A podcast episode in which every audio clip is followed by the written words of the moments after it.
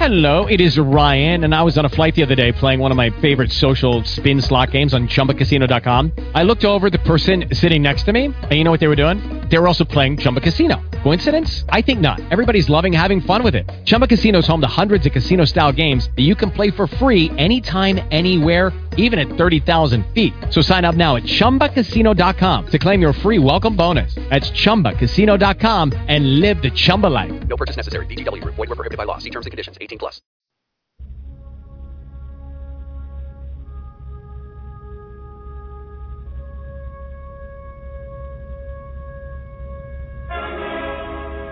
Heavy metal, the way it was meant to be.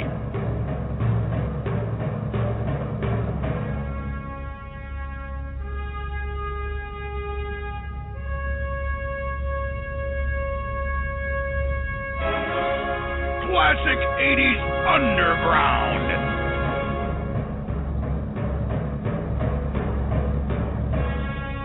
Live on blogtalkradio.com, the Heavy Metal Mayhem Radio Show.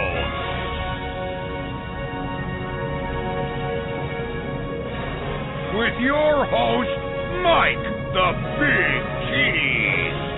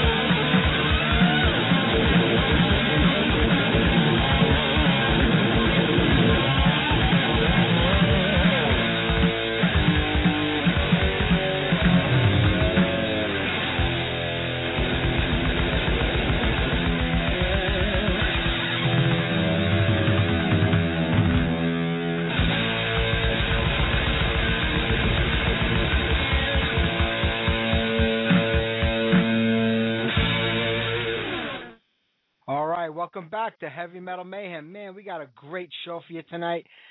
Started things off with Savage, and they are one of our guests. I got a chance to speak to Chris Bradley and Andy Dawson this week, and we're going to get an interview on in about 10 minutes or so. We had to use Skype like always when we make these overseas phone calls, and we had a little bit of trouble that day. But I managed to fix it up the best I could, and it didn't come out too bad. A great bunch of guys. Right there was Let It Loose. I don't usually play like the band's biggest songs or most well-known songs because you, know, you can hear that anywhere. I like to play something different, but I was like, how can I not play Let It Loose tonight? You know, I have to get that on, and we did. And we'll get that interview going in a few minutes.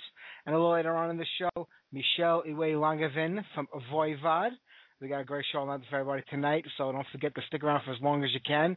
And our buddy Karl is back in the chat for a little bit tonight. He's down south with the parents, and uh, don't forget to check out Karl's website, karlsmetal.com. That's Karl with the K.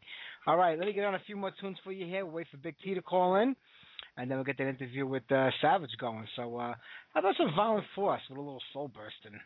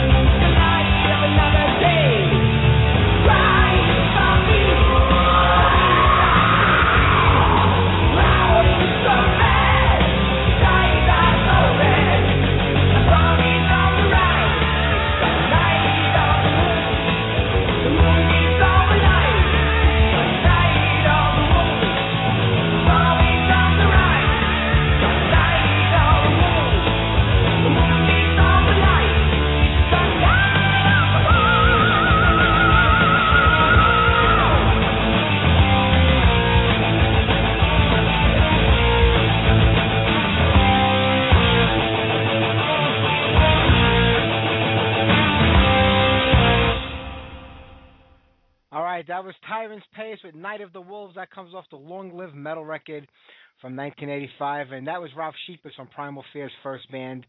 Uh, there was another record put out by those guys in uh, 19. I mean, there were two uh, two records put out, or three records with Ralf on there. I think it was Eye to Eye and Watching You. But then in '98 there was a reunion with no original members of the band. Uh, I think the guitar player Oliver sold the rights to of the name to somebody, and they put out that album. Uh, I think it was Take a Seat in the High Row or something. But some good stuff over there. Speaking of Ralf Scheepers, his uh, fellow bandmate Matt Sinner, who also has his other band Sinner, which has been around since the 80s, will be one of our guests next month. We have a whole bunch of great guests coming up for September, man. I'll announce that next week. We're celebrating five years on the air, and we lined up the deck with a lot of heavy hitters. So uh, keep your eye out on the Heavy Metal Mayhem page, and you'll find out who it is. We've still got one week left of September, and we have tonight's show. We got an interview with Chris Bradley and Andy Dawson coming up in two seconds from Savage. We're going to follow it up with Michel Away Langevin from Voivod, and uh, Frank Tosi from Metadox is going to call him live at the end of the show. But T, what's going on, my friend? How are you? Hey, how you doing, Mikey? Hey, hanging in there. Pretty good, man. Pretty good. It was a nice week off this week. Spent a few days in AC. Stayed at the beach yesterday, and ready to get back to work tomorrow. You really are? Eh, you know, well, I'm ready to get back and make money again. I can tell you that. Oh, okay, you know? there you go. I started working some overtime this week to pay for that trip last week, but uh, yeah, work ain't that bad, so I can't complain. At least I have a job, right? That's it. That's, That's. Con Edison's motto. You're lucky you have a job. Yeah, that's what they say. so Every there you go. All right. Well, listen, we got we'll talk after this because we got a whole bunch of guests on tonight. This interview was I recorded this during the week, and it's about a half hour long, so I have to get that on now. So we squeeze Mr. Ken Pierce on in between that, and we have an interview with Michel Away Langevin from Voivod and, and Frank Tosi from Metadox. So we're gonna have to jump right into this interview right now. You and I can talk when we're done with it. All right. All right. Well, here you go. Like I said, I spoke with uh, Chris and Andy the other day, well, actually a couple of days ago, and uh, here's what they had to say. So I'll sit back and uh, tune in. Oh, Chris, this is Mike from Heavy Metal Mayhem. How are you? Hi, it's Andy. Uh, Chris is here too. Hi, Mike. Hi, Andy. How are you guys tonight? Really good, thanks. How are you? I'm doing great. It's a pleasure to talk to both of you tonight. Yeah, you too. You too. Uh, I know it's getting a little late over there, but you know, you guys are rock stars. You can handle the late hours. Just about, yeah. I think it's half a little longer. All rock stars. That's right. Look, I, I've been a fan of you guys since the beginning of time, and I'm glad that you're still out there doing it, putting out music, playing live. I know you just came back from the Headbangers Open Air. How'd everything go? Brilliant. Really, really good. Really good. We had a great time. It went, when I went down, great. Played a lot of old stuff, new stuff. Really good. Well, I heard you were going to do the whole uh, the whole first record. Did you guys do that? We did. We did it uh, in reverse order. Oh wow, played it backwards. Kind of thing. cool. Do, you realize like this, how like to the fans or the people in music how important that album really is? Loose and Lethal uh, today is like considered a classic album, and it was back then. And not to take away from any other records you put out, but that's sort of like a landmark album for the band. Did you guys feel that or realize it yourself or have seen it over the years? I think we kind of realise now. I don't think we always did realise, but I think having played the whole album in Germany, you kind of get that response, and you kind of go, "Wow, you know, people really do care about it." So yeah, it was pride really. Yeah, but you could have felt that way when it came out because you guys were just doing what you were doing at the time, and you didn't realize the impact Yeah. that it would have uh, years later. But you know, you go back to the early days. The band formed in the late '70s. You know, '83, the record comes out, your first album. You had singles out before then, and, and some demo tapes, I believe. Yeah, And you know, it's categorized today as a new wave of British heavy metal. But back then, it was just you guys playing music with a whole bunch of other people, and you know, like there really wasn't that name of the scene back then. Do you think naming that whole scene maybe hurt it more than it did good? Because a lot of bands never really made it past that first release back then. uh, yeah. I think feel quite ambivalent about the the you know that that title because we, as you, as you rightly said, you know, when we were kind of writing the album, we were you know teenagers and we were listening to the kind of seventies stuff and was in UFO and Purple and all that kind of stuff. So we we were just doing you know what our heroes did, and then there was this kind of scene that came you know with um, the Metal for Muthas kind of compilation with Iron Maiden and all those bands, but mostly we didn't really sound like any of those bands to be honest. We didn't we didn't sound like it. And to be honest, Mike, we never actually felt part of that movement at Yeah. all. So it's kind of become it's, it's a weird thing 'cause it's kind of what we get known for, what we get labelled with.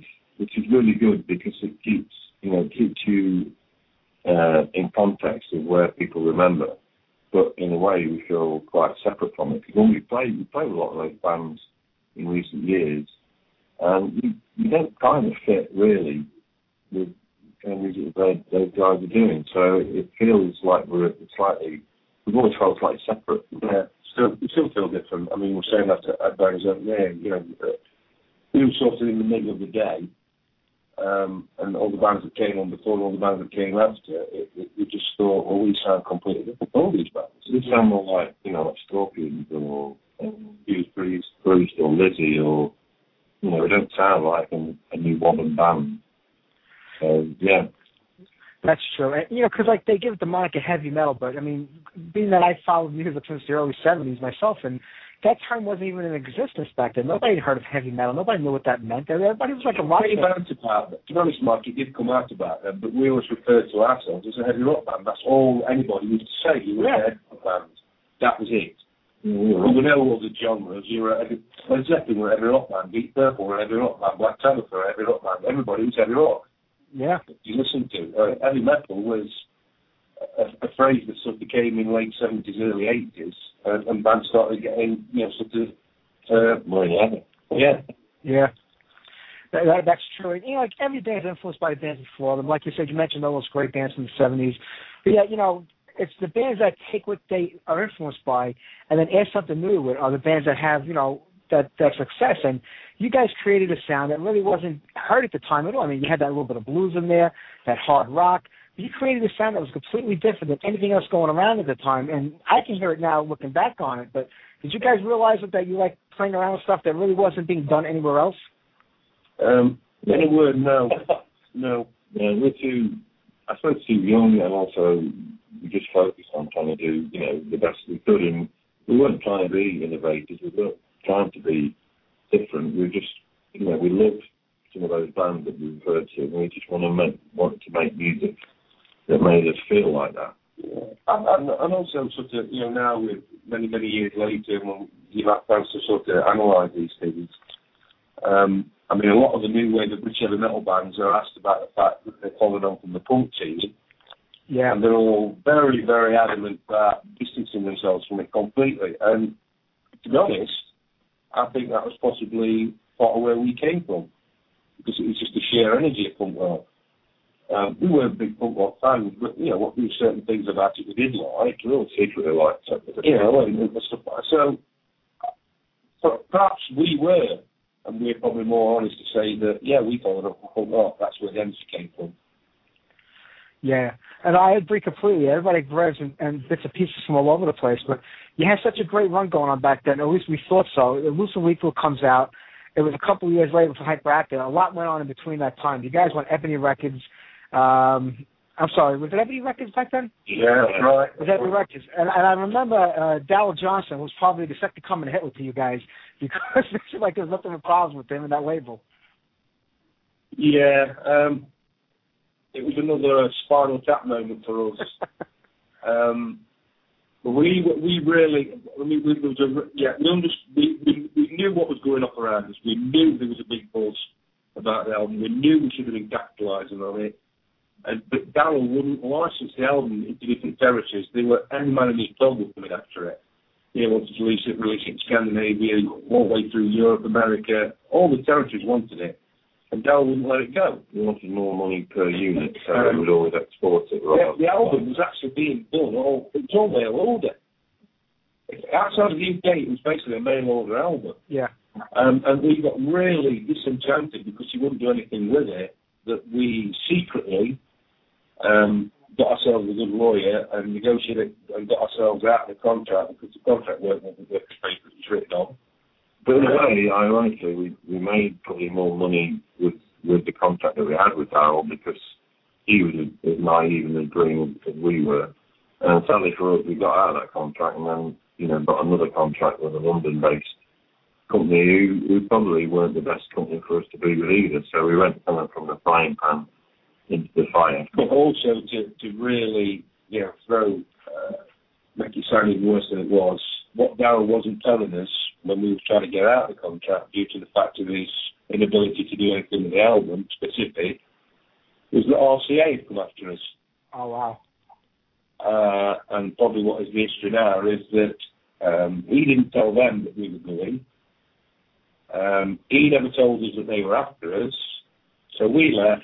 He signed the licensing deal with RCA. And RCA basically came to Ebony Records expecting to get loose and lethal and from there so they could be lethal. Wow. So we missed, so we missed out on that. It was us they were after, not Grim Reaper. You know, it's all it's all hindsight these days when you look back on it. It's probably nothing you know you can't do about it. But it had to be because I know you when Hyperactive you went to Zebra Records, like you said, you probably thought you were gonna you know things were gonna work out better, and it's more of the same. And when did you guys realize? Because when you're young, you start out, you know, you just want to write music, you want to play, you want to meet girls, get drunk, go up on stage. When did the business part of it hit? And you say, you know what, this is there's a lot more to this than you know just the music part. We really got to smarten up on the business end too. I think it, it's quite a while afterwards because we, you know, we, we were so green. You know, we had a manager who, you know, was London based and he just rang up out of the blue. His friend of his was managing uh, Mercyful Fate. And he just rang up said, oh, I'm, you know, I'm a manager, I'm based in London. And we just, uh, yeah, great. You know, we never kept him out. We didn't even meet him before. We just thought, yeah, London, you know, capital city based manager. So we got a manager who was next to useless. We had record company who really were a kind of alternative label that had just set up a rock label to try and make some money. So, you know, it was just green dreams all the way. And it was it, years later when you kind of realise, you know, Yeah. If it had been properly managed, you know, it could have been very, very different. Yeah. There's nothing we can do about that now. No, you can't. You know, like I said, Hyperactive comes out in '85. It was maybe a year or so later that the Yeah. band packed it in and broke up. Was this all due to like these outside forces, you know, coming down on you from management to the big record labels, or was just Um, the band had enough of each other? was press. Yeah, and what one particular set of press, quite frankly, It was, um, it was Kerrang. Kerrang magazine. Yeah. you know, we were getting a lot of pressure from Kerrang conform to what they thought was, you know, the the the right format, which was you get you have a front man, you know, separate front man, and you you have to dress in a certain way. Now, the UK press was very much looking towards America when the whole kind of hair metal thing was taken off, and uh, it just wasn't right for us. We we getting knocked around, trying to conform you know, thinking that oh, if we do this, if we, if we wear these clothes or we, we do certain things, and it, you know, it caused a lot of difficulties for the band. a lot of infighting, a lot of problems, and it just got unbearable, basically. uh, but we, again, we didn't have anybody, you know, a manager or anybody who, who could sit down with them and say, look, guys, you know, ignore that, do this, do what we do. You know, like bands that we were, I mean, a band like, you know, like ACDC or, or even Metallica, you know, they just, they just stuck to the guns, or Motorhead or anybody, they just carried on doing what they did, and somebody should have sat us down and said, look, guys, ignore what Kerrang's saying, do, do your stuff, you know, and we didn't have anybody, we had nobody on our side to kind of give us that advice. I never seen our manager was telling us that we need to take those what character. So, you know, we were kids. Sure. We were kids. Yeah, it's it's definitely a hard thing. I mean, the band parted ways kind of like at the height of you know the height of heavy metal of that era, the mid '80s, and Yeah. eight nine years, maybe ten years later, you guys come back. Holy Wars comes out, and you came back at a time when metal was at its lowest point. you know, Yeah. in the mid '90s, but you put out some great records. I mean, you know, Holy uh, Wars, Babylon. Yeah. They were completely. I mean, to me, they're savage. And then you had that little tinge of the old in there, but yet it was very new, very modern. You know, a little bit of what was going on at the time. And you were Yeah. really active for a, a you know for about five or six years in the '90s to the beginning of 2000. Yeah. Yeah. Well, we, we, we did, like I say, I think two or three albums, did a few gigs. We played uh, Wacken festival. We played, we went to um, festival in South Jersey. And, um, yeah, it was good. And we were kind of building things back up. Then after the Extreme Two album, um, things got a bit difficult, you know, for everybody uh, on a personal level, not to do with the band, but just, you know, the reason Life just got in the way. Yeah. It's marriages and divorces, basically. and the, uh, the record label sold out to uh, Sanctuary, uh, so we kind of lost the label. It kind of got sold sold away from us, and you know, as time went by, and you know, we had some. It wasn't like a conscious thing. I mean, you know, I lost my dad in 2001. It, wasn't like I'm not going to make music. It was just, I don't know, just things stopped, and you know, we concentrated on other things.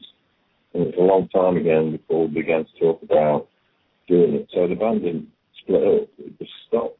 It just kind of, you know, ran into uh, into the ground, I suppose. But it took a long time to kind of think, is it, you know, is it worth us doing this again? Is there a market? Is anybody interested? And, you know, it shows that there is, but it's taken, it's been a slog, you know, getting the band back together, new members in the band, you know, writing the album, recording it, getting it out, getting all the press. It's been a real, you know, it's, it's hard work, and it's beginning to feel, feels like it's beginning to pay off again. But there's a slight difference about this time. We've sort of, I mean, you mentioned um, Babylon and, and Xtreme Machine albums, but they were albums at the time. Um, it was, it was,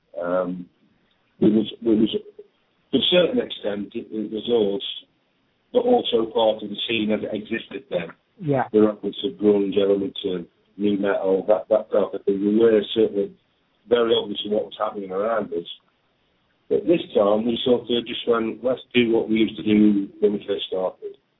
Um, we went back to listening to the bands before New Album, Deep Purple, White Snake, all, all those old school bands, even Finless, UFO, um, and even Van Halen. Yeah, the Van Halen stuff. They, they were all bands that, that, that, that sort of drove us in the early days, and that's why I think the beauty of the Sons of is it stands apart from what everybody else is doing. Um, it's more back to where we first started, perhaps before and Lethal, but certainly stands apart from what, what everybody else is doing these days. So it's still got um, like contemporary feel to it as well. Again, it's like like it's kind of mixing new and old, and you know, it's just ultimately you've got to get excited yourself to make the music, you know, the music that you want to listen to and you want to play, and then you put it out there and hope people like it. And the reviews have been phenomenal. Yeah, they, they really have. People really like this album, and it does. It's a little bit. Of, it kind of sums up, you know, everything over the last thirty something years that you guys have been doing. It's got a real nice tinge of bluesiness to it, and your guitar playing. I mean, I just love the album. And now you have, you know, of course, you got your son and Andy, your nephew's playing in the band with you now. You got another young gun on the drums over there, so they must keep you guys active. Uh, Mark's not that young, the drummer. he looks young. he looks young. Yeah, well, yeah, you can't, you, you can't get away from the fact that the second guitar player is my son and I'm his nephew, so. Yeah. Yeah. But it's, yeah, it brought a real um, new kind of dynamic to the band. It's his musical tastes were obviously, you know, he likes all the stuff that we like, but he likes a lot of new stuff, like newer stuff like Machine Head stuff like that. Sure. So he's brought uh, uh, an edge to it. But it's great. He's, he's a real solid, you know, guitar player, and it's part of the band. You know, he's not just not a gimmick or just just nice to do, but he actually brings quite a lot to the band. And Mark, He's got good stage presence as well. in all the photos that we've had, he just looks great, and we look really shit. So, um, and then Mark was the drummer. Mark um, kind of engineered the album, so part of the reason the album sounds so good was Mark, and he's by far the best drummer that we've ever had. Mark's our Andy Sneap. Yeah, he's he's really you know he's done a fantastic job in the studio, and as a drummer, he's absolutely you know really on it. So it's like the, we feel, especially because we've played a few big England belts this year, I feel like it's the kind of tightest we've ever, ever been. Yeah, it's it's really it's, it's the it's the best lineup we've ever had by a long way.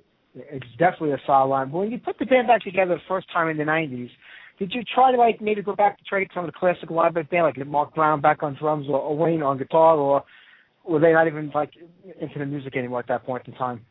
Well, Wayne, I, I see occasionally, still lives uh, locally, but um, he, he was never the greatest player, and uh, it was a bit of a weak point. He was always a great guy to have in the band, really great sense of humour, but not didn't really bring a lot musically. Um, and Mark um, had moved away, so I haven't spoken to Mark quite a while. I think he's down in London But Mark was again never he never really was into that kind of music particularly. He was much more kind of alternative stuff. So it was kind of ended up in the band, you know, for various reasons, but it wasn't in his kind of heart to, to do that kind of stuff. So when we got uh, the Holy Wars album together, um, we approached Dave, who was kind of the someone before Mark Brown. He played on the um, on the single that we did.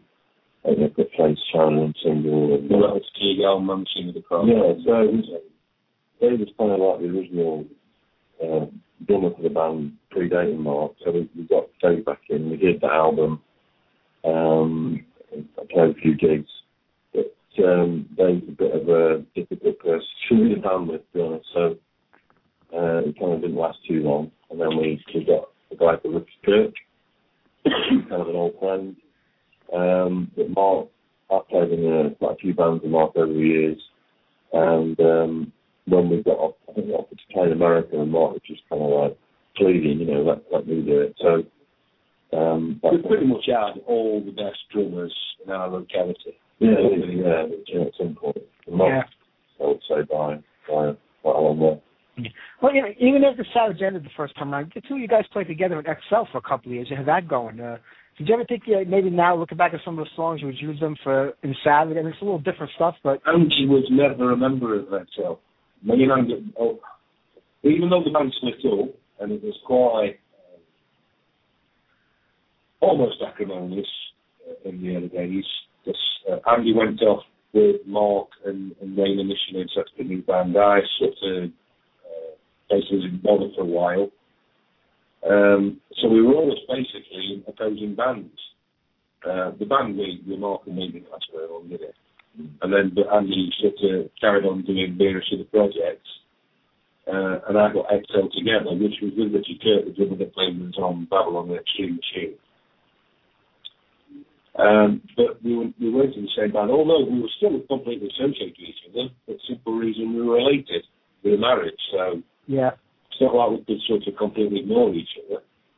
Um, and so Holy Wars itself was actually put together an album on the spur of the moment. It was some Excel stuff, some material from, from Andy's previous band, a few songs that we'd written straight after Hyperactive, uh, a, a new one we wrote for the album, and actually a song that we actually wrote together after an Excel rehearsal um, when Andy just popped in and just jammed us for one day. So it, I did play on um, um, session, a radio session uh, demo because uh, a guitar player that, that XL had, uh, had left.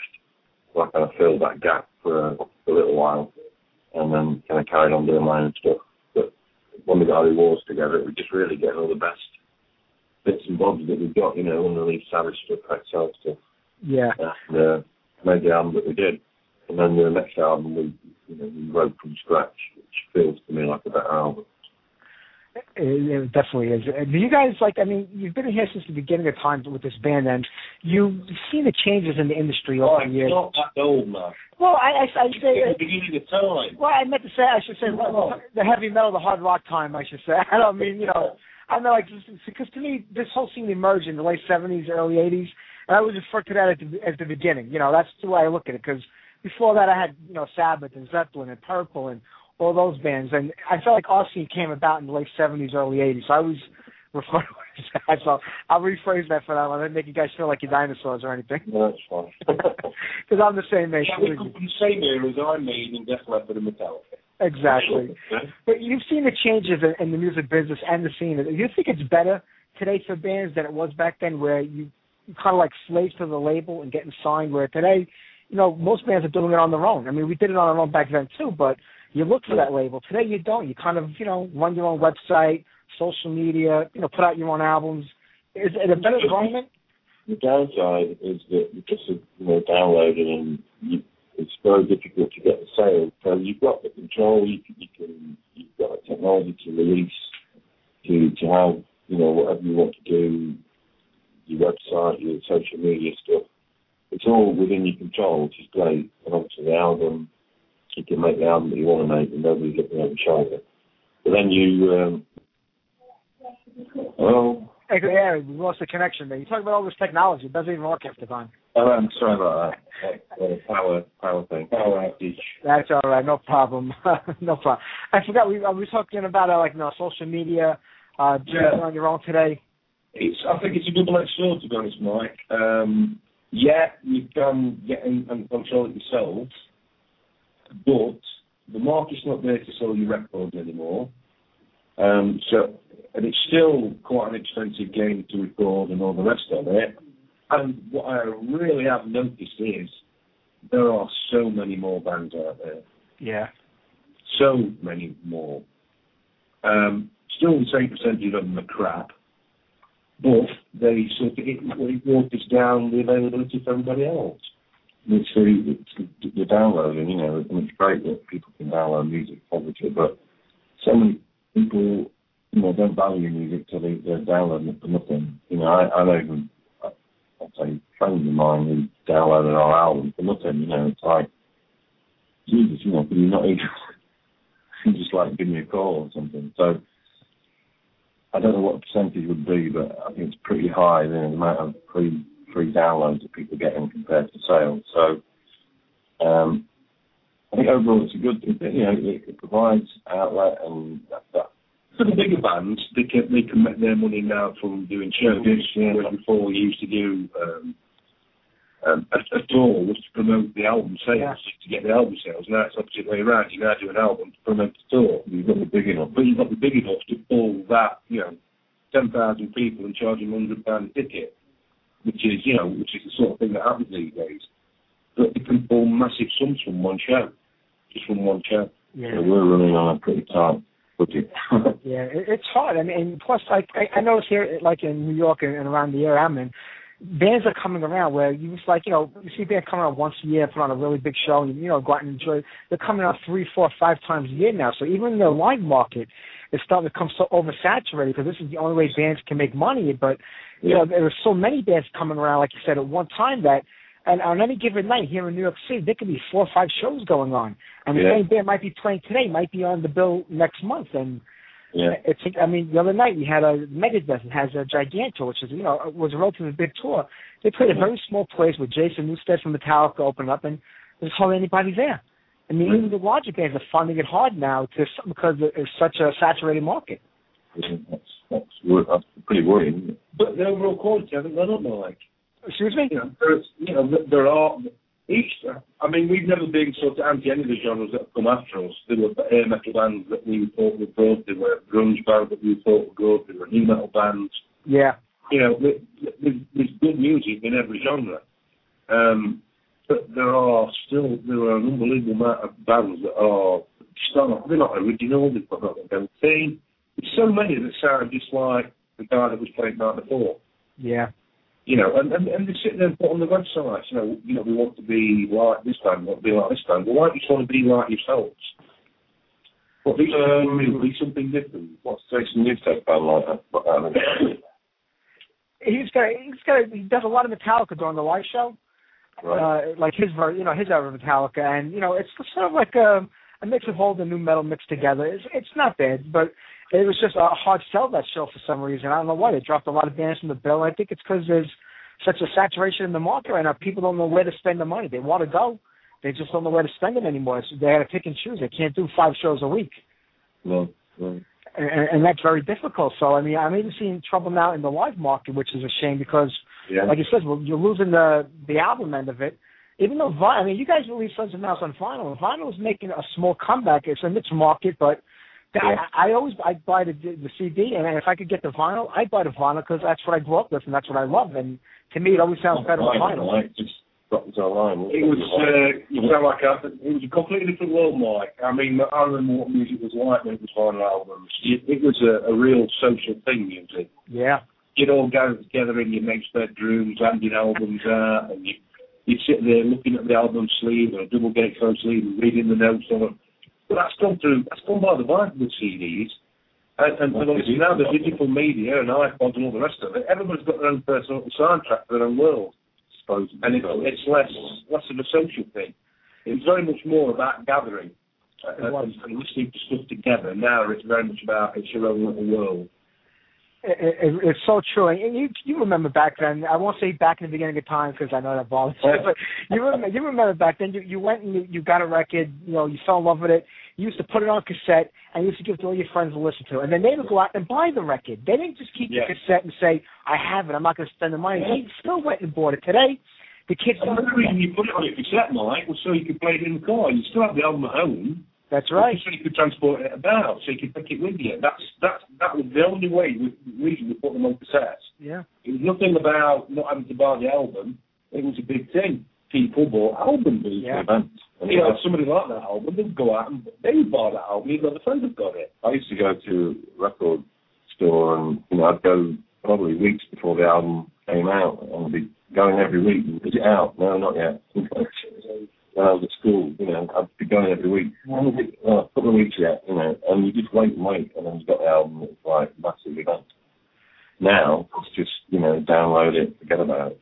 You can't. It's here. It's almost impossible to find a record store. Maybe some of the large retailers, like like here we have Walmart and Best Yeah. Buy, might carry a small selection. But you, know, you went to your record store back when you were a kid, and the guy who owned the store, and people they knew about the bands, the albums. They were recommended to you. They would tell you about it.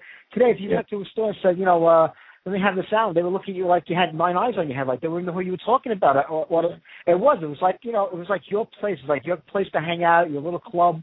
And you know, it's that's missing today, and that's the saddest part that I of music in general that I miss the most is Yeah. that, that little environment. But we have to we have to adapt, don't we? You know, if we want to survive, we have to adapt and try and roll with it and try and find different ways of getting it out there. And ultimately, I still, still believe that you know good good music will always to. You know, will triumph.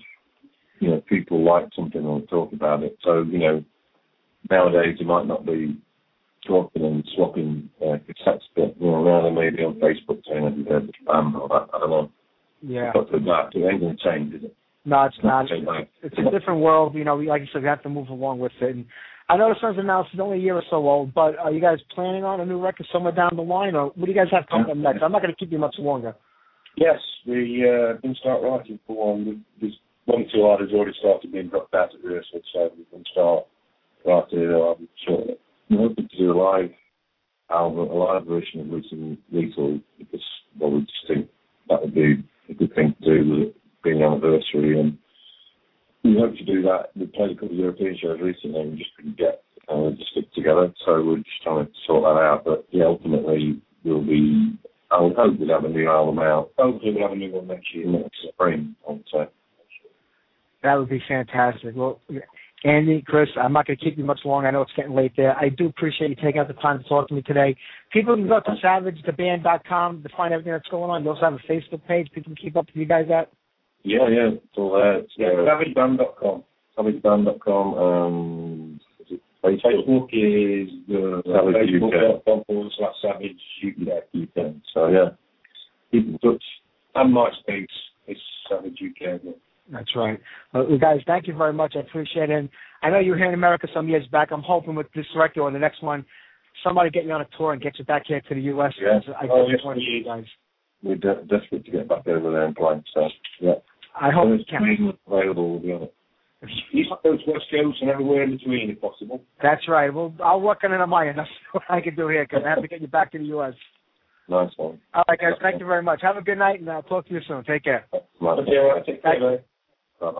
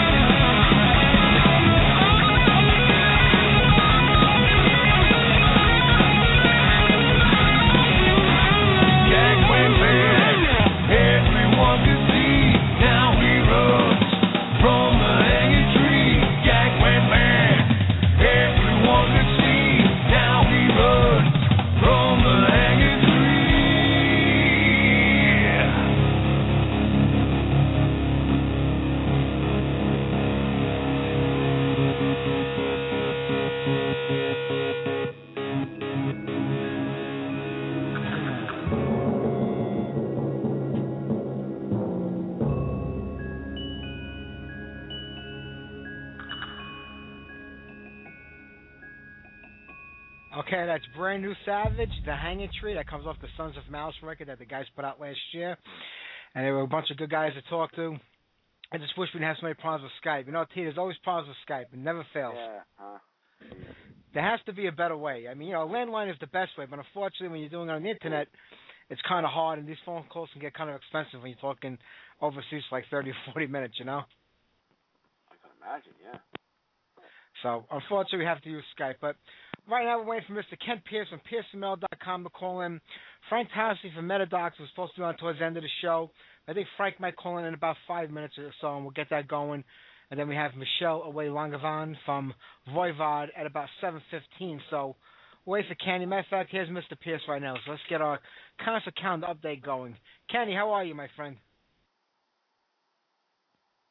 One um one one quick criticism. You were saying how the Gigantour was not was not uh was was half empty or something like that. Not really the case. There was just some room in the back. And uh and and like I said in this particular market they had split it in half and uh one show was canceled and I think it was because just in the next town over in another city they had the the full six bands for the price and you know New York City was a, a pricey ticket but it was not it was not empty at all. It was you know nobody nobody got there for Newsted. They got there for Black Label and people left after Black Label and people came in only for Megadeth which is you know it's always weird when you when you see that happening but that's uh that's really what went on. Hey so before I uh get into things I just got two quick announcements for you. Um uh seems seems that the other day I go out and uh, I I see a, a a posting from Doc Coyle from uh, God Forbid saying that he is quitting God Forbid and uh, you know after uh, 17 or so years he's decided to uh, leave the band. It's just uh, it's just not where he's want to be anymore. And by the time I had gotten home, the rest of the band responded to the uh, his exit by saying, "Listen, the band's done. Where so uh, God forbid has broken up, um, and a lot of people from this area are very sad because it's a New Jersey band and they did a lot of good for their fans, and they will be missed." Also, a band called The Chariot, which is kind of a screamo metalcore-ish band. I never really followed them, but they have chosen to disband as well. So we had two bands ending this uh, past week, and we wish them all the best going forward and look forward to some new music and however many bands they all come up with.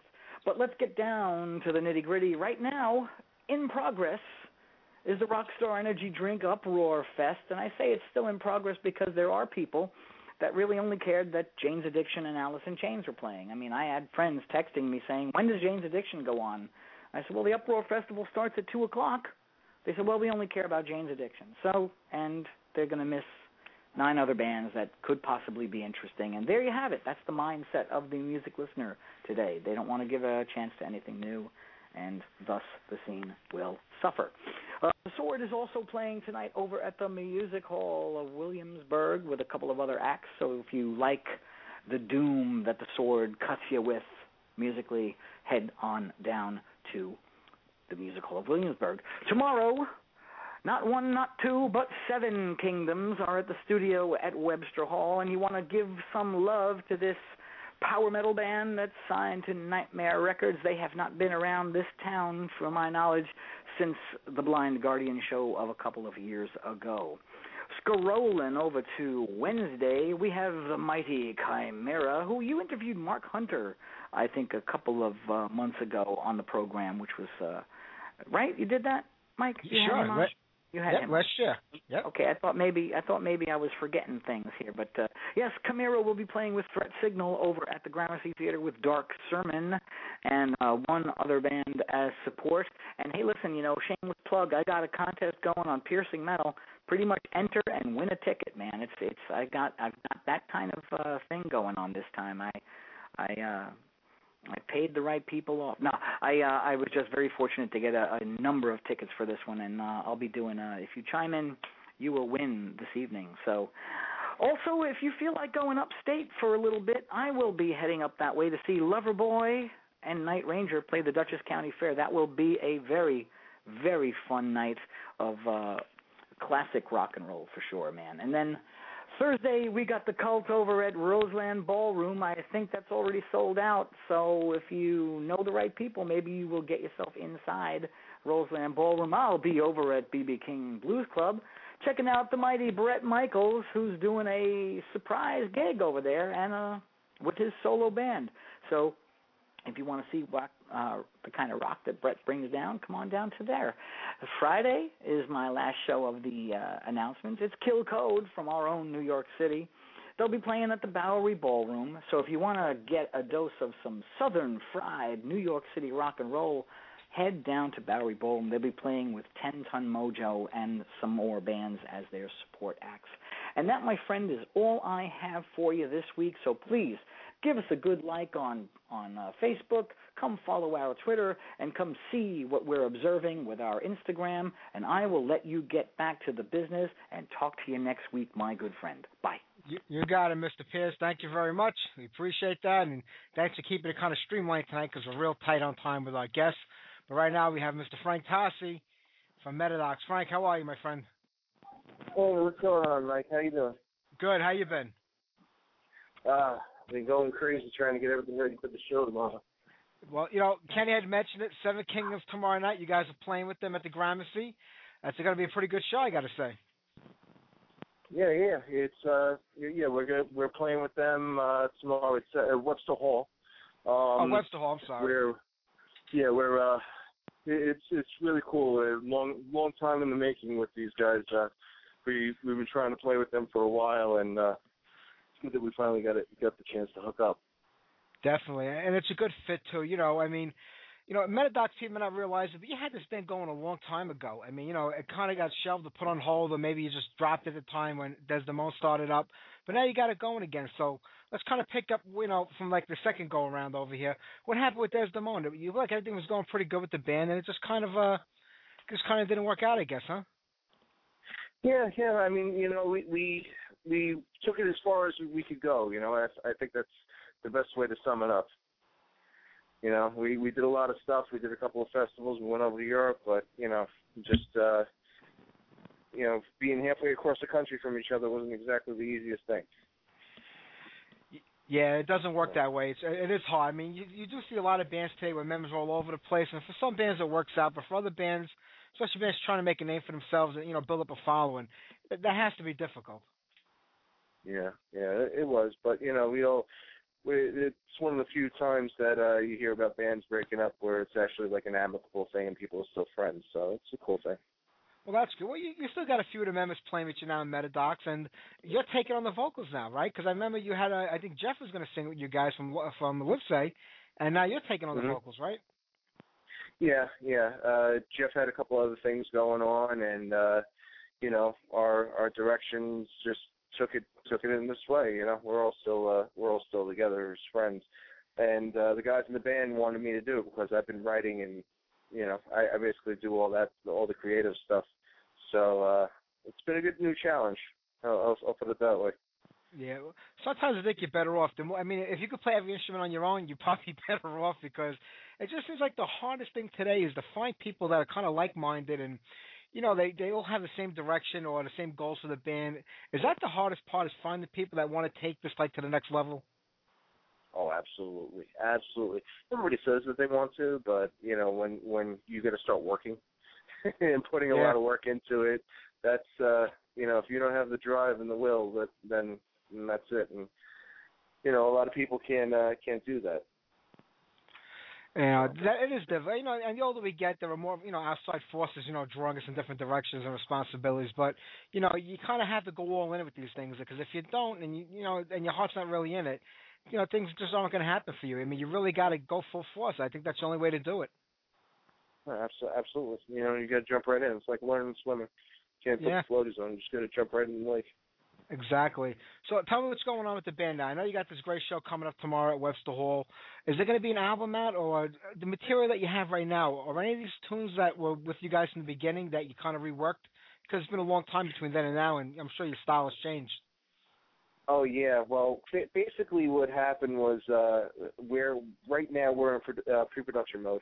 Um we're we're laying down, you know, all of our drum tracks and stuff like that and getting ready to uh getting to re- uh ready to record. We have uh one tune that we uh that we've been letting people listen to to show them, you know, like a little bit of a new flavor of the band. That's called uh Birth of the Dragon. And uh, you know, it's a, it's a pretty cool uh, pretty cool song I think. You know, it was written for uh, Game of Thrones fans, so if you watch the show you get a kick out of it, I think. Yeah. Uh, is is the band a symphonic band? You still have that that big sound like like you have with Desdemona. You still have that you know big big big sound. Well, uh we uh we we pulled back a little bit from all the uh all the pretty stuff, you know.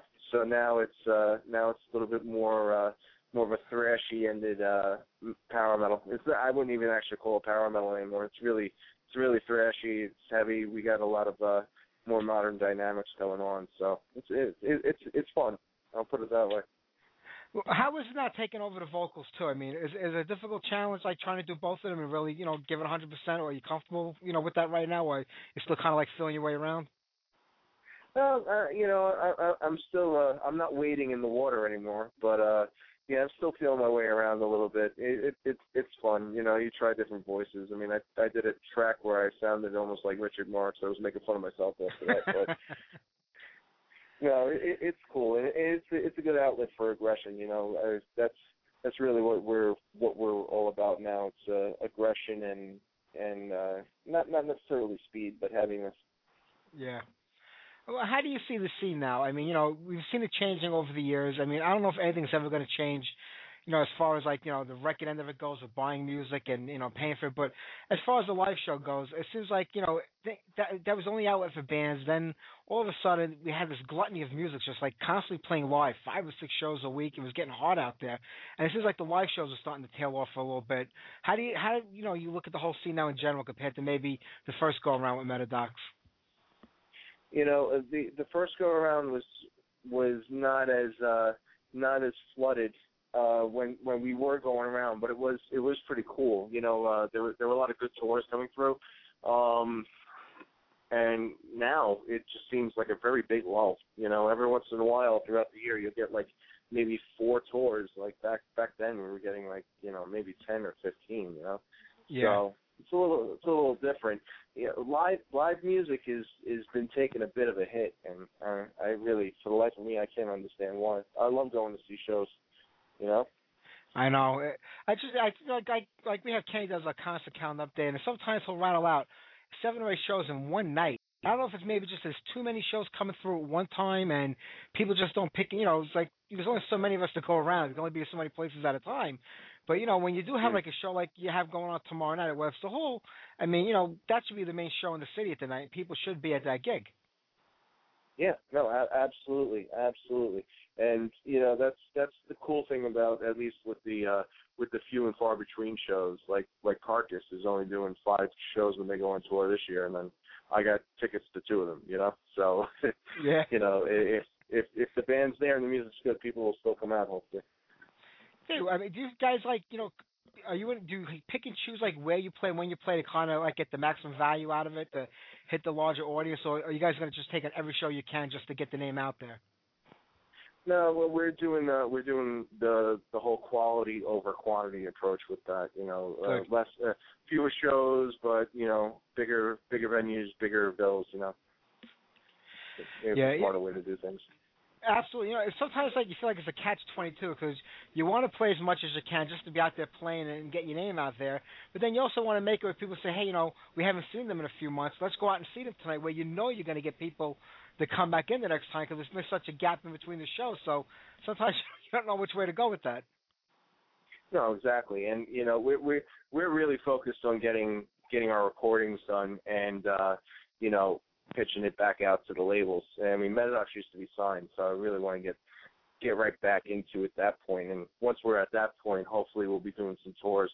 I mean, I've been talking to a couple of people. We do have a couple of things in the works for next year. So Oh, that's good to hear. So what about the record? You think maybe this year are you gonna try to do it on your own if you can't get a label to get interest in? Because a lot of bands are doing everything on their own these days just to keep control over, uh, you know, their destiny kind of. Yeah, that, well, that's that's the secret to, to getting signed nowadays. You have to give them everything. You know, um, we're definitely doing everything on our own. Uh, we have, you know, we get, we're doing everything on Pro Tools ourselves and stuff like that. Um, we're planning on getting everything out there for late January or early February as far as the release goes. So, you know, don't want to hit them at the tail end of the year because all the labels are out of money at that point. Yeah, it's true.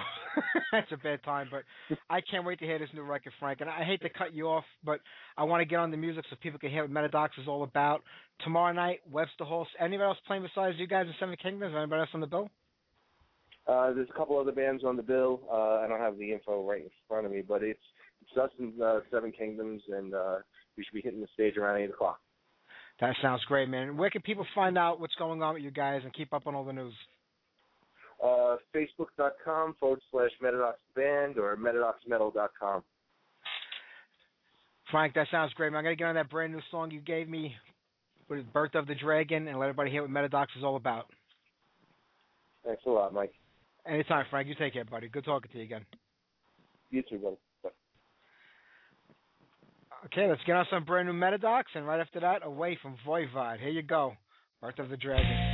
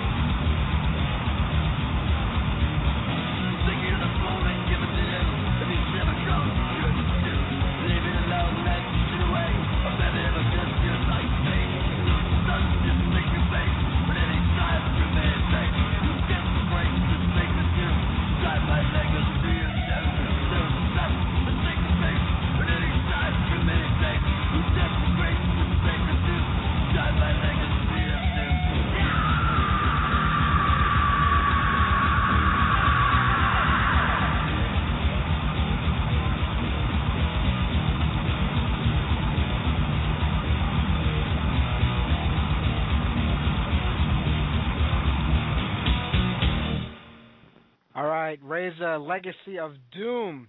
T, there's not a lot of time for you and I to talk tonight, man. We're overloaded with guests. It's all right, bro. I'm I'm here for you, man. Whenever you Ah, man, this show is not meant for three guests. You know, not a two hours long. It's way too hard. Yeah. You don't have enough time to give everybody a fair shot, you know, in the talk because you're like you're rushing to get to the next one. You know. It's all right. Eh, sometimes that happens. You're giving, you're giving the listener a lot. You know what I mean? Yeah, we're trying. Good. You know, in January, well, at the end of Yeah. last year, I said this year, you know, we're not going to do two guests a show anymore. We're just going to do one like we used to when we first started out, and we were good for like a month.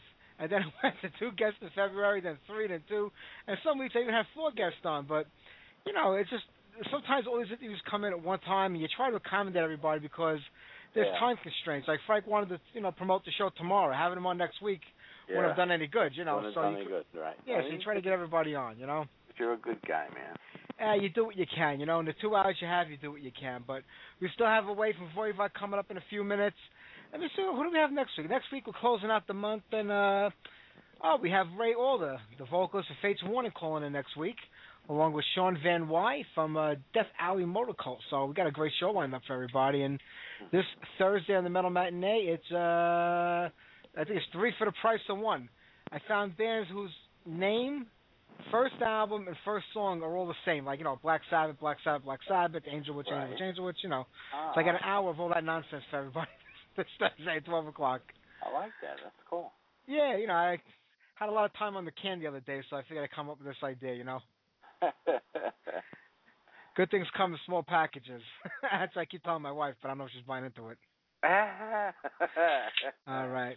But you know what's fun? I was looking the other day. So I think it was Manowar on their website put down, you know, well, you know, Manowar World Tour, you know, 2013 or whatever it was.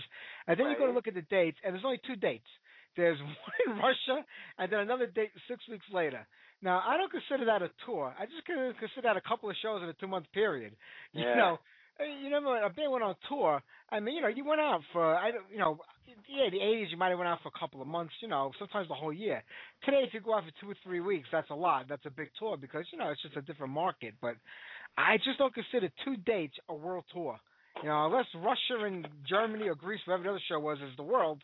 I mean, to Manowar it probably is, but you know, I just don't say a tour. Just say upcoming shows. That's how I feel. I don't know. yeah, it could have done. Yeah, it could have said shows, right? Yeah, European I mean, shows. European shows. Yeah, I mean they, they always add a couple more here and there, but it, to me it's never enough to justify being a tour. Tour means you get on a bus and you drive around, or you get on a plane, you fly from place to place, you know, whatever the dance situation is. Just not two shows. And let's face it, I don't think doing anything in Russia is considered anything. So, you know. well, they got a good. You know, they got good European fan base. no, I I know. Well, look, if they want to play for Russia, they may as well come to Brooklyn and play in Brighton Beach. I mean, you know, they get the, they get the same kind of crowd over there, and it'll be closer to home, and we could all see them play at least, you know. Well, my maiden used to get some nice cr- Russian crowds. Yeah. I don't know about Manowar. be curious to see. All right, you know what? We got to do one or two more tunes, and we got to get this interview going with uh, Michel from Voivod because it's getting late and we won't have enough time to get it all in. So let's do our demolition segment. Uh, this week it's Winged Assassin. They were banned out of New Jersey. And if you head over to the blog spot, you can download yourself a copy of this demo tape. I think we're going to end these segments next month because I'm getting tired of digging up demos and bootlegs every week and trying to, you know, convert them. And it's starting to become a real pain in the ass. Five years we're doing this, so maybe we'll just Yeah. make it a once in a while thing after, you know, next yeah, month. when you get something totally unique or something. Yeah, you know, we'll throw it up there. But right now, had. Yeah, something Yeah. you're looking for or something. exactly. But I already have a couple of them uploaded for the next few weeks, so there's enough to go through at the end of September. After that, we'll see what the hell goes on. But like I said, head over to the blog spot, download yourself the Winged Assassin demo. It's really good. Here's a song called Watching the Moon. And then right after that, maybe we'll go into uh, some Voivod and then get that interview going with uh, Michel. So here you go.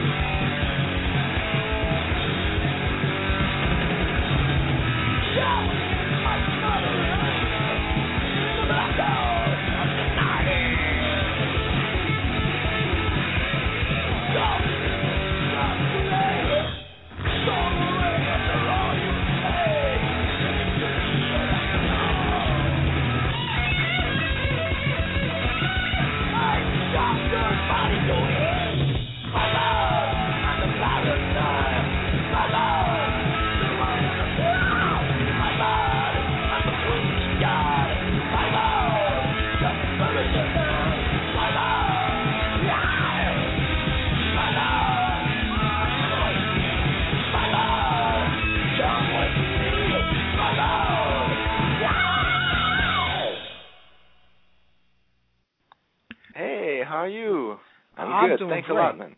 Oh, I'm doing great, man. It's a pleasure to talk to you today. Excellent. Thanks a lot. Uh, no problem. Michel, You know, I, I go back with Voivod to the very beginning. I remember being a big tape trader back in the day, and a friend sending me the Anachronism tape with all the cover songs you did back then. So I've been with you for 30 years, and I'm glad that you guys are still doing it. yeah, it is actually 30 years ago in '83, first show. Yeah, it, it goes. It seems like it was just yesterday, but that's a long time to be in the business, especially the music business. And if if you remember the early days of Voivod, you guys came out of the woodwork and you just blew everybody away. There was it was so raw and fast. You go over 30 years, 13 records. Back then, the fans they always had like you know a respect for the band and loyalty, but you didn't get that from the critics. Today, you're like the darlings of the music industry. The critics love Voivod. What a difference between 30 years ago. Uh, it is true, actually. Um I remember the very first uh, review we had uh, for War and Pain was uh, it said uh, avoid VOD, uh, the uh, the worst band of all time, and um, and we thought it was great. We were really happy about it.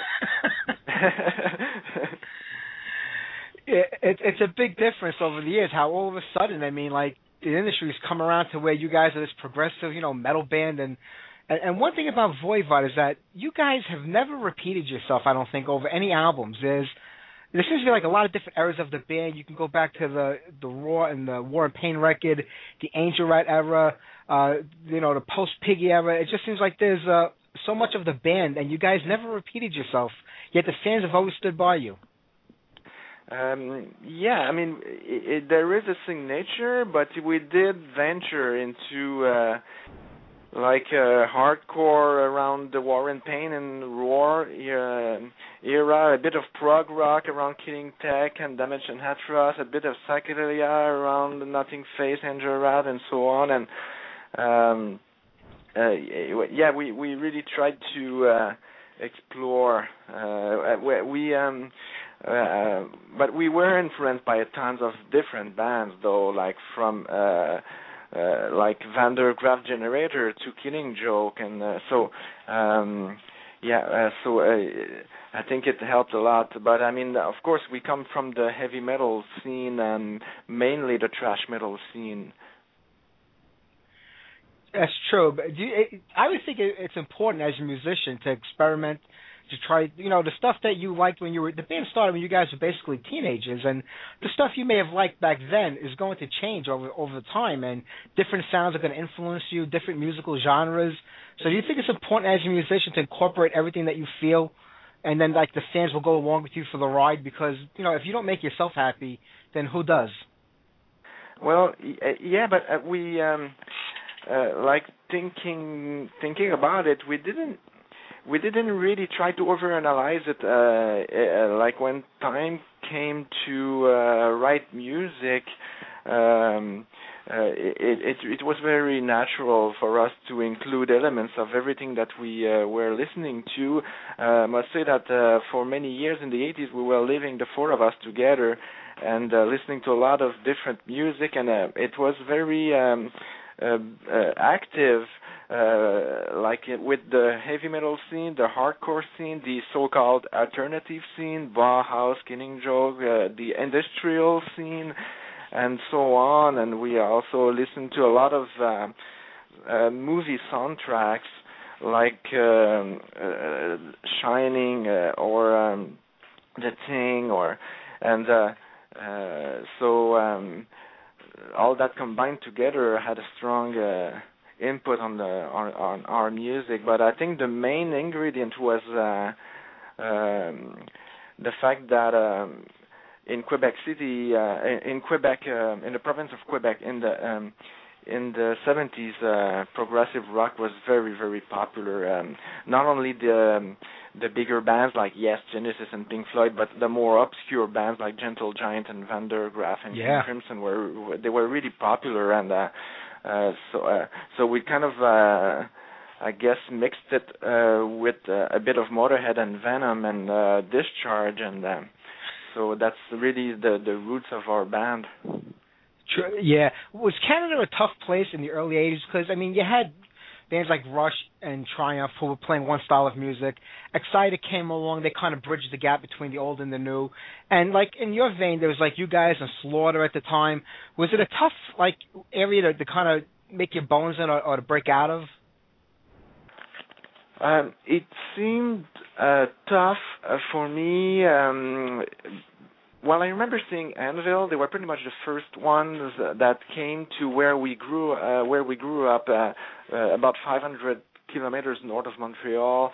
And I remember thinking, well, how are we gonna like become something like Anvil, w- lost in the woods? And uh, um, uh, so it, it kind of seemed like um, uh, a far stretch. Um, uh, but I mean, and uh, it it was uh, back then um everything was working with like uh recording cheap demos at the jam space and uh, mailing the the the cassette to uh, the address on the back of album covers you know like and and uh, uh and the fanzines and all that. So um it, it was um uh, kind of um, a big surprise when we were able to sign with Metal Blade, a label from LA, and we were like four French Canadians from northern Quebec. So, um, but back then, um, I I mean, you know, uh, there were not that many bands. Um,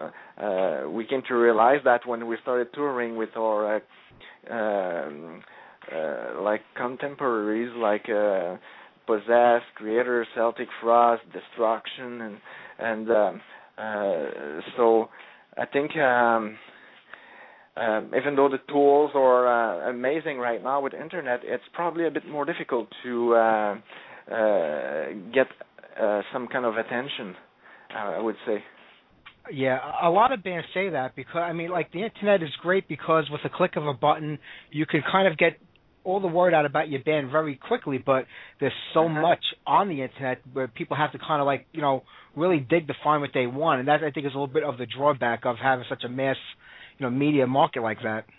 Hmm But it is like uh, uh, quite an unbelievable tool in the sense that um, we had a uh, um, recently uh, we released the Target Earth video and we uh, posted it on the Facebook page, uh, Voivod Facebook page, and tens of thousands of people saw it within a day, and I, I, you know, it's quite unbelievable compared to what we had to. Uh, to go through to get a bit of promotions back in the 80s when we were answering to every single letter and all that, and uh, it was very time consuming. And and and now it's it's with one click, it's amazing. With one share, what you can do, it just spreads like a virus. It's a it's a it's quite trippy. It is. I, I think today, I think the the biggest benefit to bands today, any band, a new band or an established band like Voivod, is that with the internet and with everything else going on, you have more control, I think, over you know you, the band's destiny and the output and what you want to get out there. Where, like you said, you go back to the '80s. Basically, there was MTV and a few other, you know, uh, places out there, and it was very difficult for anybody to get on there. Very few magazines, you know, to really write about the Uh-huh. band. Today, where you have, you know, you really kind of control the destiny of your own band today. Uh, is that do you prefer it the way it is now compared to, you know, back then? Oh, um, I mean, uh, we, we uh, um, I was there all the way through, and uh, we went through many different scenarios where we were indie, then major, then back to indie, then and then uh, um, uh, I think that it's um, it's actually all good. Uh, uh, this because I mean, you can like um, uh, like. Uh, let's say for the uh, the um, Nothing Face Angel Rat Outer Limits days where on MCA, uh, where I see it as a an amazing uh, trip uh, in the sense that we had a lot of uh, budget for touring, recording, and publicity, and so on. Then we had to um, sort of like the fact that they were spending uh, this type of money. I mean, we had to sort of write albums that could sell a little more than uh, Killing Technology and Roar and so on. Uh, uh, so that, but uh, in terms of um, uh, like uh, a team working for us, you know, uh, it, it's uh, it was quite amazing.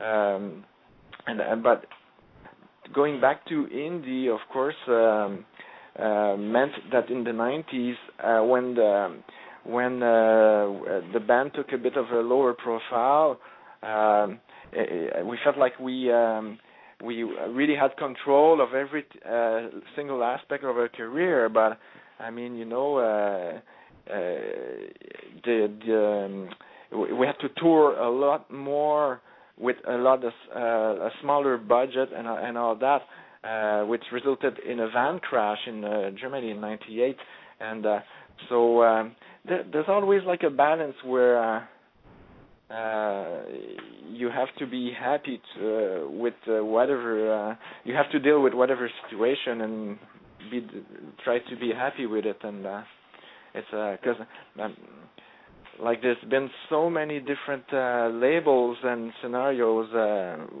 with Voivod and lineups and all that. Uh, for me, it's it kind of big like it's kind of uh for me a big blurry adventure Yeah. where uh, where where it's it's been an amazing trip with uh, um uh, the, uh, a lot of highs and a bit a couple of lows that were very low uh, like the crash in Germany and of course Piggy's unfortunate passing uh Yeah. uh, but except for that you know it's it's been amazing for me That's great. You, you talk about lineups. For a band who's been together for 30 years, there really has been a minimal amount of lineup changes. I mean, when you look at it now, I mean, Snake has been back for over 10 years. Blackie's been back for five or six years. You've been there since the beginning. Like I said, Piggy passed away sadly, and there's nothing you could do about that. But even Chewy has been in the band for four, five, maybe six years himself now. And I think Target Earth is such a solid record. And was was picking out a, a, a replacement for Piggy or a new guitar player to come to the band a hard thing to do? Were trying to find somebody that could kind of replicate what he did, but yet be be individual and, and come up with his own style and sound? Because Voivod has always been about progression more than anything else, in my opinion. it, it was really out of nowhere in the sense that um uh, uh when Piggy passed away uh, uh, Snake, Jason, and I, we um, in early 2006 we finished uh, Katorz. It was a very grueling experience to finish it without Piggy. Then uh, we uh, all the three of us decided to step away from Voivod, even though we had another album that we started called Infini, which we had started in 2004, and uh, so we we put that aside and decided to uh, step away from Voivod and. Um, it, it, at this point, like in 2007, and uh, there was there really was not no question about uh, uh, restarting Voivod anytime soon. And uh, at this point, I had set up an uh, online gallery where I could start doing art for other bands, and that's pretty much what I'm doing when I'm not touring or recording. And uh, um, uh, but it's in 2007 there was a a, a show where um, Chewy and Blackie were performing a medley of Voivod uh, with uh, members of Cryptopsy and other bands, and um, uh, Snake and I were blown away by uh, Blackie and uh, Chewy, uh, the way uh, they worked together on stage, and and uh, but it, it, it didn't. Uh, really trigger anything. Uh, uh, it didn't trigger anything uh, in terms of uh, restarting Voivod. It's more like in 2008 where there is this very cool festival in Montreal called Heavy MTL or Yeah. Heavy Montreal, and um, um, they kept asking us to reform for that show, and uh, for that first edition of the festival in 2008, and uh, ended up. Uh, we ended up saying yes, uh, Snake and I, and called Blackie and Chewy, and uh, just it was meant to be a one show, and uh, we were a bit scared actually, and um, um, uh, we we thought maybe some people would think it's a sacrilege and all that, but um, the first couple of rehearsals were very strange because it was like uh, with Chewy and Blackie instead Yeah. of Jason and Piggy. And so, uh, but it, it, I mean, you know, it, it, um, after a couple of rehearsals, we were really into it, and and then we did the show, and the reaction was amazing, and uh, many kids uh, never thought they would see Voivod and all that, and so and the word spread spread around, and next thing we know, we are invited uh, to play Monsters of Rock in Calgary with Judas Priest uh, and Ozzy, and then Testament invited us to go to Japan, and then to Mexico, and so it just really it kept going, and we've been playing tons of shows ever since, and of course recorded a new a new album, so it's all great. It, really has been. You know, I know what you're saying. Uh, years ago, it would be hard to replace a key member or an original member of a band. Fans would kind of like, you know, get up in arms over it. But I think today, we're so happy just that a lot of you guys are still playing and writing music, especially fans like myself who've been with you from the beginning. And it doesn't seem to matter so much anymore. I mean, we just want to see Voivod playing, and we enjoy it. So I think that that stigma of replacing key members for as far as the fans go is kind of doesn't exist as much anymore as it used to. But I guess you guys still feel it on the inside as a band, especially with somebody like Piggy, who you were very close to, and you you know started the band with 30 years ago. You know. Um, yeah, I mean, um, uh, the fact that um, um, Dan is a fan of um, all the eras of Voivod really helps also because uh, uh, when time came to um, uh, write the new album, um, all all the different aspects of Voivod were in there, and uh, plus with a new twist, and and uh, Dan really um, uh, learned to play guitar, listening to Voivod, and bought his first guitar after seeing Voivod, and so on and so on, and uh, so. Uh, yeah, of course, his uh, his style is uh, very reminiscent of Piggy. Um, I think that anybody who's uh, playing um, tritonic chords and all that are are probably Yeah. a fan of Piggy. But I must say that um, Piggy was uh, a big fan of uh, Robert Fripp. Um, and um, and I also know that uh, he found a lot of his chords uh, playing the uh, keyboard parts of Van der Graaf and Emerson Lake and Palmer Ah. on guitar. On guitar, that's how he found a lot of his chords. He once told me that. Yeah. Um, yeah. That's important. That's impressive. mhm. But you know, you were talking about your artwork before, and, and how you do that when you're not working with Voivod. Uh, but your artwork has always been an integral part of Voivod from the very beginning. I mean, you know, the music and the art kind of went hand in hand, and those were characters that you created. You know, all the album covers and all the other pictures over the years. Was was that something you were doing long before you became a musician, uh, drawing and, and working in that field, or enjoying it, or was it something that you did out of necessity? You know, for Voivod because you needed artwork for album covers. Uh, well, I mean, I started um, doing artwork before I did music.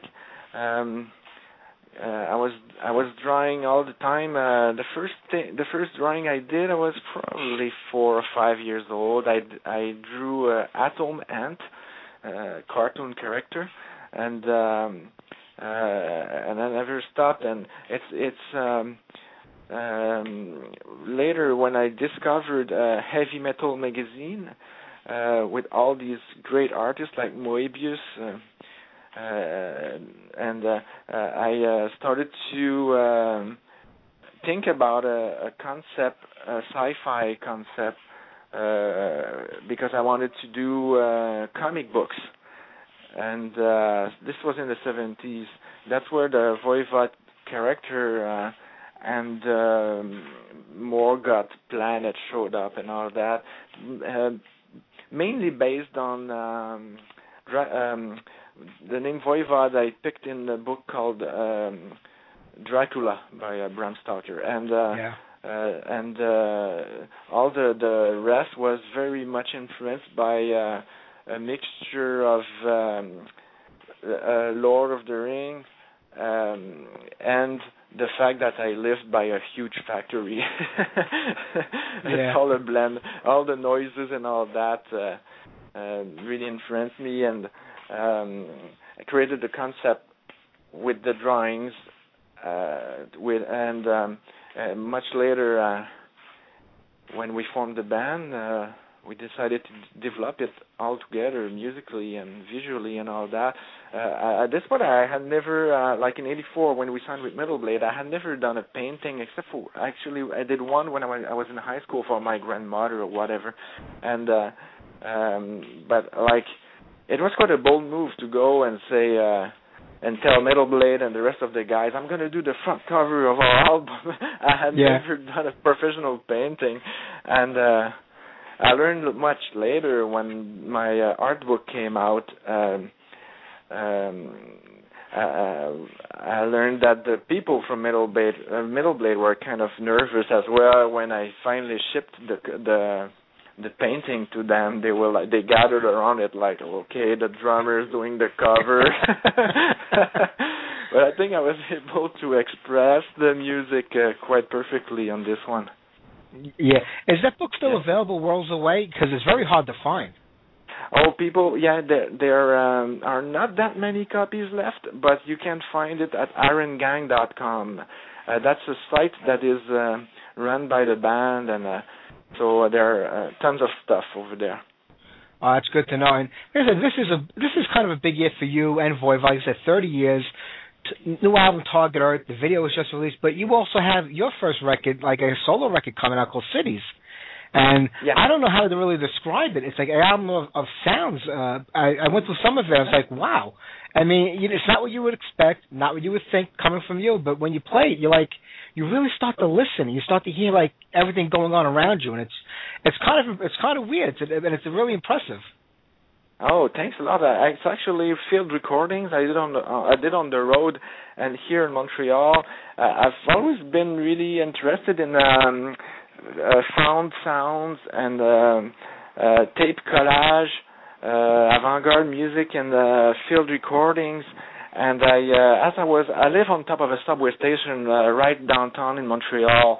And uh, every time I go down to the subway, there are always outsider musicians. Uh, playing uh, for money and uh, and I always thought it it be uh, the acoustic is always amazing and there's always surrounding sounds that really blends well and uh I always thought it'd be cool to uh do some recordings of that and I that's how I started. And then uh in um 2012 in uh, here in Montreal there were tons of riots um where the government was overturned and all, all the students took to the street and the unions and all that. And I recorded all of that and then I I uh started recording on the road um and uh everywhere around the planet. Um ended up like uh mixing all that together uh, for a very cool label uh, called UTech Records. And uh so it just came out. It's hopefully um uh, one in the series uh, that I'm going to be doing uh, while touring with Voivod. Um, but it, it's also uh, limited edition, uh, 500 CDs. It's really cool. Are the are the sounds that you recorded the pure sounds, or was stuff overlapped or added to it? Because I listened to some of the tracks, and you hear the street sounds, people walking, like I said, trains, cars, and then music just comes out of nowhere. Is that actually recorded that way? Yeah, it's there's no overdubbing. Uh, it's just um, I I sort of like um, crossfade bits, but uh, there's no overdub. Uh, so whenever I uh, see a musician playing on a corner of a street or in the subway, I just uh, usually try not to be too obvious because some people don't really react react that well to uh, being recorded. So I uh, sort of like uh, record just a short uh, bit and uh, go uh, and uh, go on on wherever wherever I'm going to, and I I, I uh, collect a lot of bits like that and uh, try to uh, try to uh, make it a bit uh, ambient, I guess. You did a great job on it. There is one time in Chicago where I was very lucky. There is the, uh, in the Millennium, Millennium Park outside. There's um, there's a very nice amphitheater, amphitheater um, and uh, very sci-fi looking. And I uh, happened to um, pass by when there was um, an orchestra, a huge orchestra, tuning up all together uh, with, without listening to each other, and I, it, it was uh, like uh, really, really apocalyptic. I loved it. I couldn't believe I was uh, actually re- recording that. It sounds like I overdub a whole bunch of musicians on top of each other, but it's very much. It was real time. yeah, that It, it really is great. After after going through it, I started listening more of what was around me when I was outside because sometimes you just tune out to the world around you because it's just so noisy and busy. But there are so many great sounds that are just coming out from around you. And if you just take the time to listen, you'll hear them. And I think you've done a great job of capturing that aura on this album. Well, thank you very much. There is also a, uh, the part where people are chanting Voivod in Europe 2012, and it's it was in Moscow, our very first show in Russia, and um, uh, uh, it it was just amazing. People were chanting Voivod about 20 minutes before we uh, went on stage. It was really, really uh, quite an experience for us. Wow, that's really cool. Well, Michel, I'm, I appreciate you talking to me today. I'm not going to keep you much longer. Uh, what does Voivod have in store for the rest of the year? Because we're only halfway through 2013. You guys have anything uh, going on? Oh yeah, um, uh, like uh, next week we're going to um, Brutal Assault uh, in the Czech Republic, uh, and also Bloodstock in England, uh, and Jalometalli in Finland. Uh, then we come back here because uh, we have a couple of festivals um, here in Quebec as well. Uh, um, so that's uh, pretty much what what we've been doing this year. Uh, we also released um, the Target Earth video, and we are working on a new another video uh, for the song Kluskap O'Kom. So uh, we keep busy. Excellent. Well, Michel, thank you very much for talking to me today, and I can't wait to see Voivod when you get back to the New York City area. All right. Hopefully, uh, hopefully early next year. Well, I'll be right there for you when you get here. Cool. Thanks a lot. All right, Michel. Thank you very much. Take care. Okay. Bye.